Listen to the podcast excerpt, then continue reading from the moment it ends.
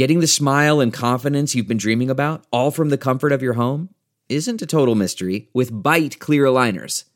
Just don't be surprised if all your friends start asking, What's your secret? Begin by ordering your at home impression kit today for only $14.95. Byte clear aligners are doctor directed and delivered to your door. Treatment costs thousands less than braces, plus, they offer flexible financing, accept eligible insurance, and you can pay with your HSA FSA. Get 80% off your impression kit when you use code WONDERY at Byte.com. That's B-Y-T-E dot com. Start your confidence journey today with Byte. Welcome to Money for the Rest of Us. This is a personal finance show on money, how it works, how to invest it, and how to live without worrying about it. I'm your host, David Stein. Today is episode 228. It's titled, How Tokenization Will Radically Change Investing. Tokenization. This was a topic that came up on the Money for the Rest of Us Plus member forum. Jane asked about it, and I frankly didn't, I wasn't sure what it was. And then later, I got an email from another Plus member, Eric and Matthias, who sent me some helpful links on the topic. Before we discuss what tokenization is, let's look at the problem that tokenization promises to solve. Back in the day, and we'll call the day back up until the 1960s, when you bought a stock, a stock is ownership in a company. If you bought a publicly traded stock, there was a paper stock certificate that went with it. And in, in the US, on Wall Street, the reason why so much trading and brokerages were headquartered around Wall Street in lower Manhattan is because these stock certificates needed to be transferred from one firm to the other as stocks were traded. So, in order to, to finally settle the stock, the, the paper certificate needed to be either sent out to the owner or kept at the brokerage firm where the particular owner or account holder had traded the stock it got to be a real problem. So by the, the 1970s, I mean, there, there was such a backlog of all this paper moving back and forth. There were times they would just do trading holidays just so they could catch up on the paperwork. Beginning in the 1970s, then, the industry adopted what was known as immobilization, immobilizing these physical stock certific- certificates. So put, putting them in a central depository. And that's where we are today. 99.9% of shares in the US, $37 trillion, are held in this street name by brokers or banks. So they're the custodian, but the shares are actually deposited with the Depository Trust Company, DTC. And the, the essentially they're held in the name of their affiliate. So there's this bookkeeping entry. Their affiliate is Cede and Company, C E D E. That is the shareholder of record on the issuing company's stock register. So it's sort of this central depository, and the, this depository trust company, as I understand it, is owned by the different brokerage firms. But that's where essentially the stock is held, and it's all done electronically. So when there's a trade from, in other words, so let's say one broker, there's enough trades that their holdings of stocks of a, a particular company, let's say Apple, was reduced. That's all reflected on these, essentially, this electronic bookkeeping, this accounting entries. It's done through what is known as the Fast Automated Securities Transfer account. So each day, all these net changes in brokers and bank shares balances are, are adjusted. And that way, we're not having to move paper. Extremely efficient. Turns out there's a few problems with this. First, and the major problem, it's not always clear who the beneficial owner is of the stocks. If you own Apple in your brokerage account, it that ownership is essentially in the name of your broker and then sort of part of held at DTC. But do you really own it? In the sense that it's more of an IOU from the broker. Richard W. Baird, in an article in the Valparaiso Law Review, it was titled, it was this from fall 2009, Elephant in the Boardroom Counting the Vote in Corporate Elections.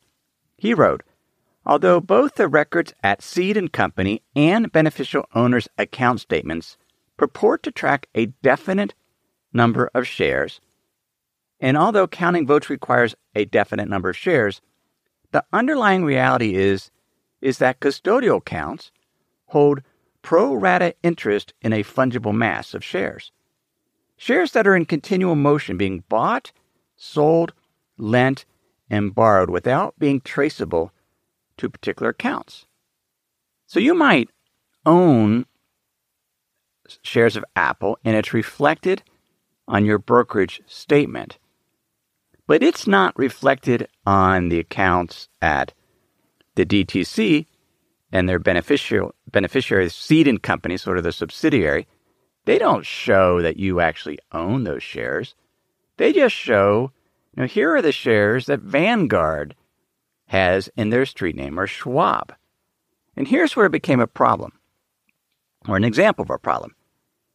Dole Foods, which I believe, I guess it's the pineapple company and other things, they did a leverage buyout. So they went private in November 2013. It was at $13.50 per share. And as often happens, when this when there's a buyout like that, a leveraged buyout, by in this case by I think it was a management buyout, there was some lawsuits involved. There was a class action lawsuit that the owners or the essentially the management of the company drove down the stock price. And so it wasn't the price that the public shareholders wanted. So there was a lawsuit and it was settled in December 2015 they settled for $2.74 per share plus interest. The class action suit registered 36.8 million shares. So after the settlement, they needed to pay out this $2.74 per share. And so they sent out notice to the shareholders. As I mentioned, there was 36.8 million shares in the class, and that was based on what the DTC determined was outstanding as of November 1st, 2013, when the merger went in place. They sent out, and, and you've probably gotten notices about class action settlements, so you have to prove that you had it. Turns out they got 49.1 million shares. In other words, the responses from those that said they, they deserve the $2.74 there were 49.2 million brokerage statements for the 36.7 million shares outstanding. Well, how could that be? Well, a couple of things. Stocks don't tr- settle immediately. So when you buy or sell a stock, it, it settles or clears three days later, three business days later. And the DTC essentially said, well, here's what our records show, our ledger as of November 1st, and that's how many shares were outstanding, but they didn't, it wouldn't have taken into account any trades on October 30th, 31st, or November 1st, because they hadn't settled yet. And it was sort of the responsibility of the brokers that that, that participate in this to, to figure that out. But during that three day period, there was 32 million shares of Dole common stock that changed hands. In addition, so you had you had all this movement, but more importantly, you had short sales. In a short sale, the seller borrows a share from another stockholder, and then they sell it. Then that borrower returns the borrowed share when they close out their short position. But under the current practices for brokers, custodial banks, is they have authority to lend your shares that you hold in your account and not, not tell anyone. And the way that the law is, the beneficial owner is is the person think about that. So they, these shares have been borrowed and then sold as part of their short sale, which means somebody on the other side of the trade bought those shares. Those shares have been bought twice. People that have them in their brokerage statement think they own them, but those shares might have been lent out and sold, and somebody else now owns those shares. Double counting. And so that's why they ended up with 49.7 million claims, even though there was only roughly 37 million, or yeah, 37 million shares of stock outstanding. That's a problem. Too many shares. In addition, we have an issue with proxy voting. A proxy vote is where you essentially get to cast your ballot for the person to recommend your interest. So these are publicly traded corporations. They have they they they want their management slate, board members. You might be voting on other issues. You may be voting on a merger. Well, it's very difficult. Well, here's what Richard W. Barrett writes Determining who has voting rights is often difficult because brokers lend shares from customers' margin accounts to short sellers who sell them at today's price in the hope of replacing the borrowed shares at a lower price later. When shares are lent, voting rights accompany them, even though the original owner thinks, and her brokerage statement will show, that the shares remain in her account. So because of that, when because of this short selling, suddenly you actually don't have the right to vote the shares. But because again, these they're just held at the DTC, the the brokerages they don't look to see which of their underlying customers lent shares because it's just this huge mass at the DTC, so they're not allocated. This became an issue just last year when Procter & Gamble had a big proxy battle. Norman Peltz, he's the CEO of, of Trian Fund Management. He was an activist shareholder. He wanted to restructure P&G, reduce the number of business units to three, and so he wanted a board seat. And there was a huge fight and a vote. Two billion shares were voted in this election of the 2.6 billion shares entitled to vote. Trian spent $25 million on the proxy battle. P&G spent $100 million. At first, P&G announced their candidate had won by more than 6 million votes. In other words, Peltz had lost to Ernesto Zedillo by 6 million votes. Then when the certification came through, it showed that Peltz had actually won by 43,000 votes. Then in December, it switched again. Turns out Peltz lost by 500,000 shares, in which case P&G went ahead and let Peltz on there. But the, but the challenge is it because it, you're never sure, you don't know who actually owns the share because of all this this short selling, it you can't it can't get exact. Here's what J. Travis Laster wrote in a speech that he gave September 29, 2016. It's called The Blockchain Plunger Using Technology to Clean Up Proxy Plumbing and Take Back the Vote. He said the votes for and against a proposal purport to provide an exact vote tally, but that is an illusion. The sheer complexity of the current voting system makes precision impossible. Custodians hold beneficial owner shares in a, a fungible bulk. The shares that the custodians and DTC own are constantly being bought, sold, and borrowed. As the SEC has explained, because the ownership of individual shares held beneficially is not tracked in the U.S. clearance and settlement system, imbalances occur when those imbalances occur, broker dealers must decide which of their customers will be permitted to vote and how many shares each customer will be permitted to vote. In that talk, Laster quotes or mentions Gil Sparks, who's one of the leading Delaware lawyers, and, and Delaware is where most publicly traded companies have. That's their, basically their legal entity is registered in Delaware. He estimates that in contests that are closer than 55 to 45%, there is no verifiable answer to the question, who won? And Professor Yair Listokin of Yale Law School conducted an empirical study of corporate elections, and he concluded that proposals sponsored by management are overwhelmingly more likely to win by a very small amount than to lose by a very small amount, to, to a degree that cannot occur by chance.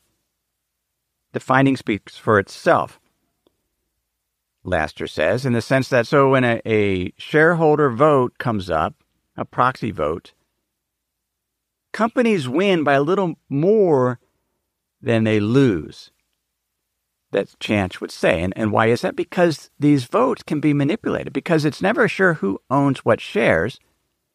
If company management wanted, they could actually borrow shares through the short selling process and through derivative, derivatives protect themselves in case so they had no financial interest. All they want is be able to aggregate voting interest without having any economic stake in terms of the cash flow because they've shorted the stock or they borrowed the shares but then protected themselves through de- derivatives in case the stock goes up in price.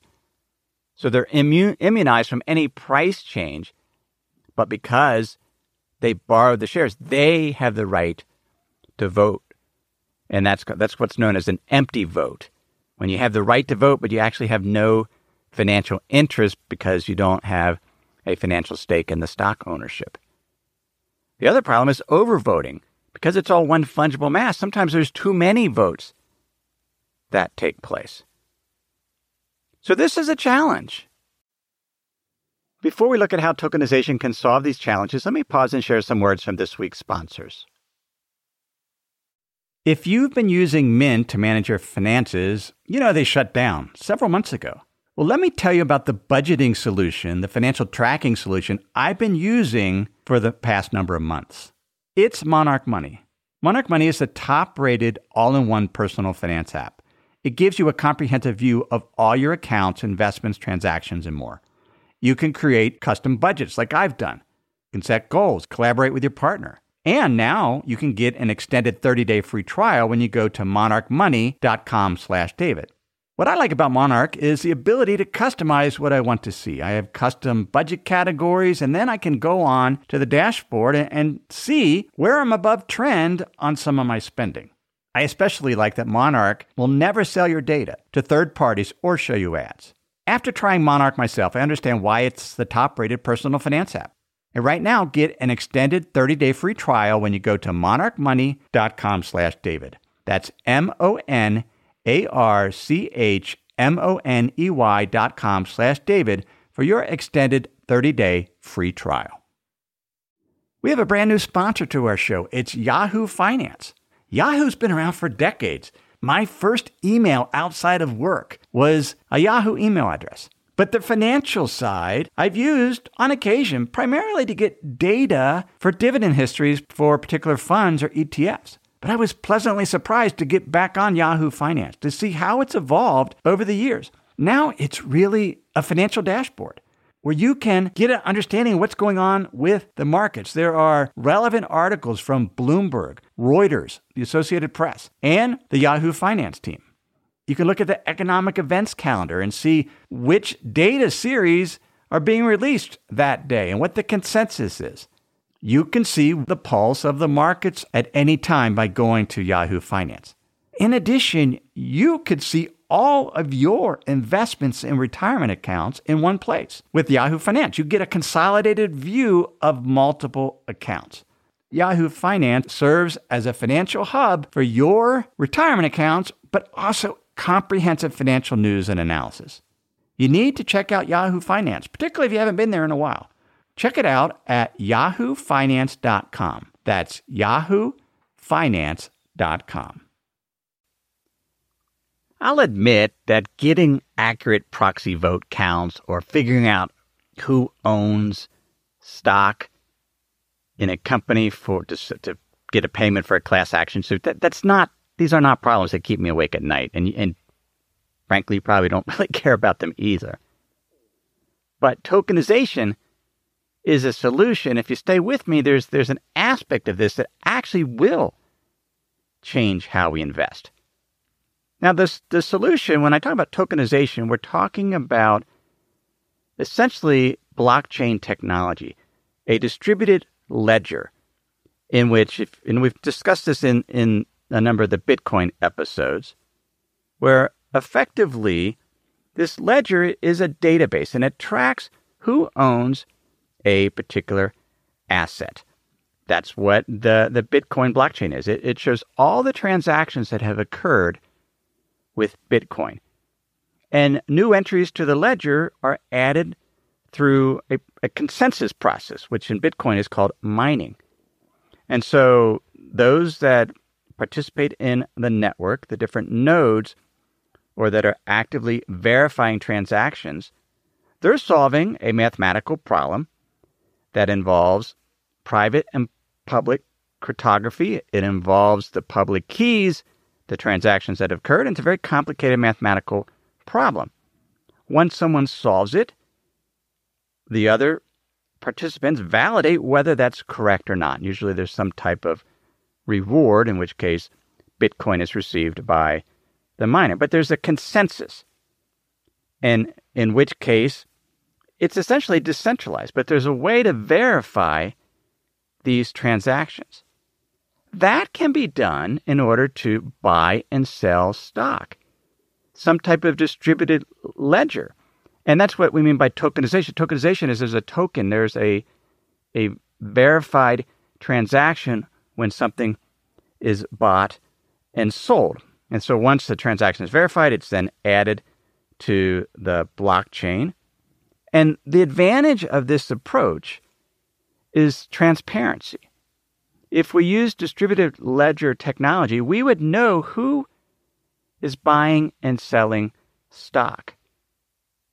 And that, that becomes particularly important if, if you're a company management or if, or if you're an investor in the company, you would be able to see if company insiders are buying and selling. What's their view?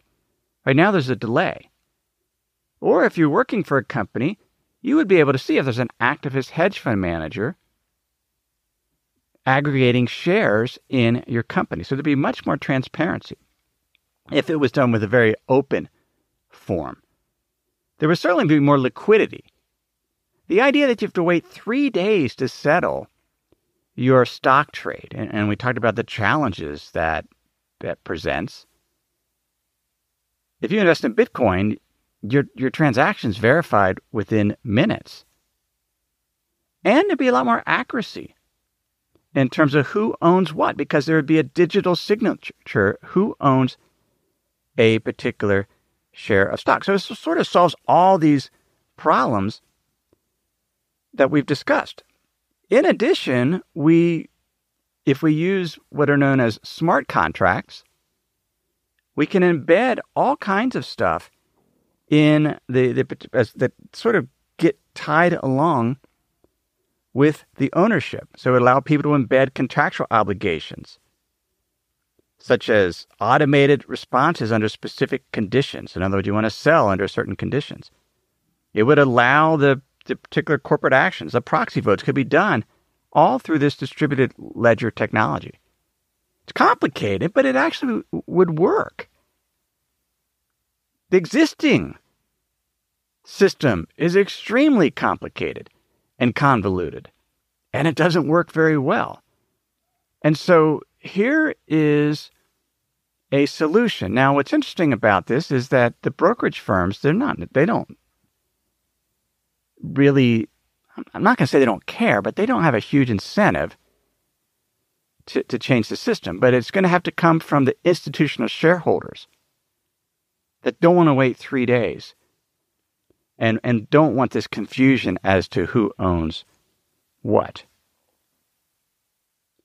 But the more interesting aspect in terms of our investing is this same tokenization, this distributed ledger, would allow for asset backed tokens in the sense you have a real world asset. I mean, that's what this essentially is. It's taking your ownership of a stock and tying it to a distributed ledger. So you would have a token, the token being just this, this record that you own it, that you've bought or sold it.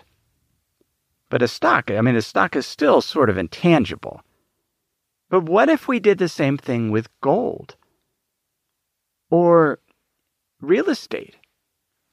Recently, just this month, there was a condo development in the East Village in New York that is being sold through tokenization. So this is at, well, you don't care what the address is, but it's in the East Village in New York. 12 unit project, and they are, it's a luxury condo development, and they're selling shares in this particular development through tokenizations. So you would own this real world asset. And they're doing it in conjunction with two firms. One's called Propellr and Fluidity. And so they, they've combined to, to offer shares in this.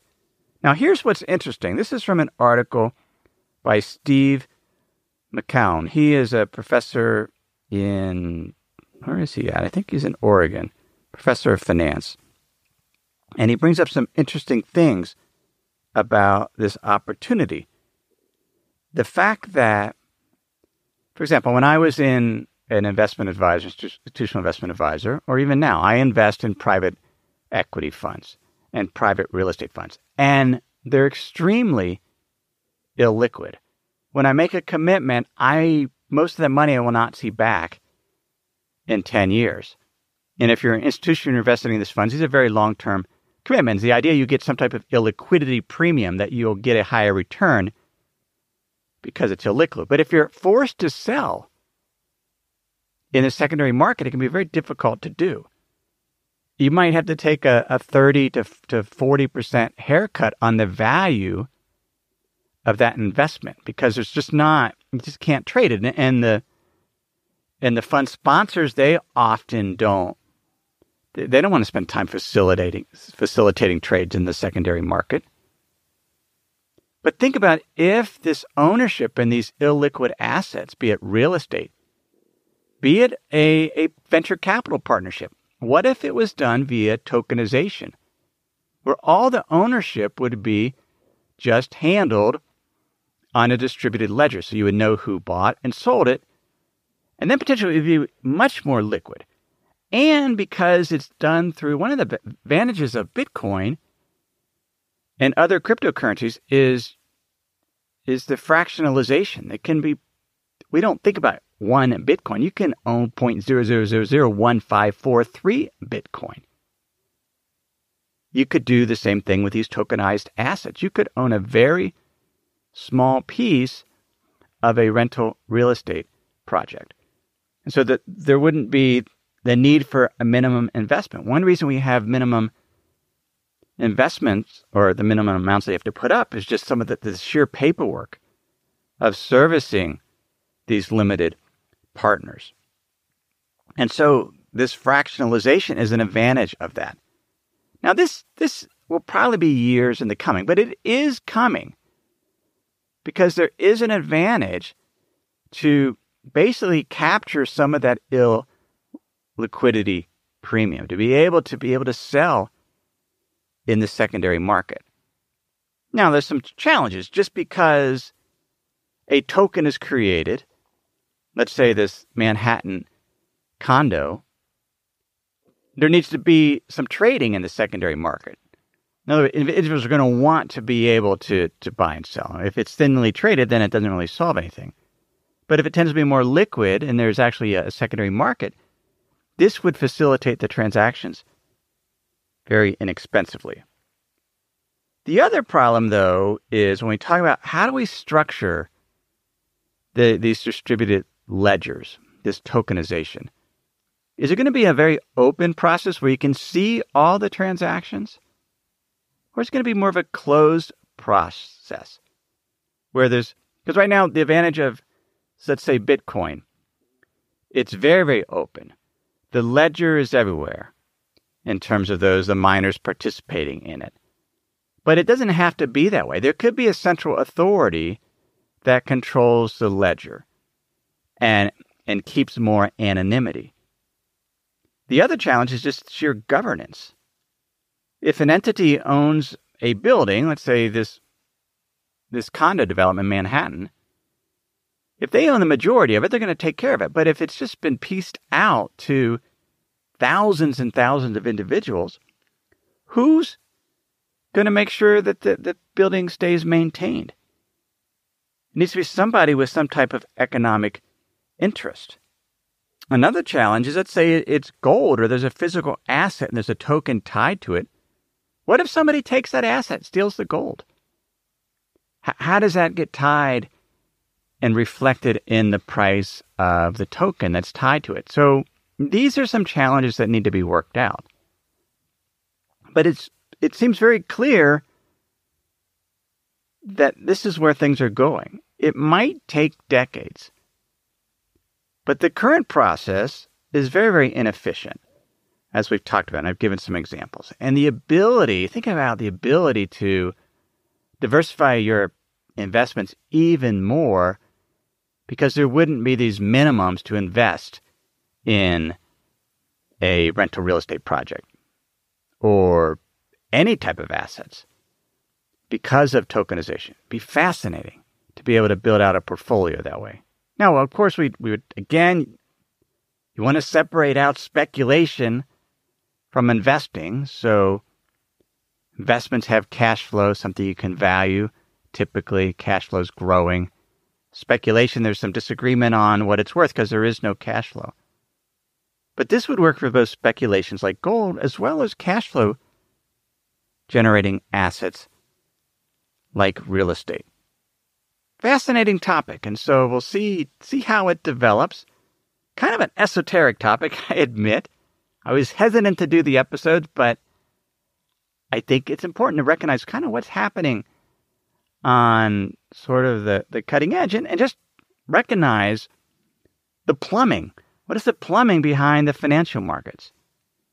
I hadn't looked at this whole idea of the DTC and, and how my stocks, my own stock that I don't really, I don't have a certificate to it. I basically have an IOU, IOU and it's held by, in the name of the broker and then deposited at the DTC and just sort of who owns it? These are challenges tokenization could solve. You can get show notes for this episode at moneyfortherestofus.com, including in that, it'll have all the links, articles that I referenced. While there, please sign up for my free Insider's Guide, and I'll email those links to you weekly as well as other valuable content I share only with Insider's Guide members, including a weekly essay, things that didn't make it into the podcast, things I want to just update you on in terms of what's going on with the, the markets in current terms of the economy in other developments. And you can sign up for that at moneyfortherestofus.com. Everything I've shared with you in this episode has been for general education. I've not considered your specific risk situation. I've not provided investment advice. It is simply general education on money, investing, in the economy. Have a great week.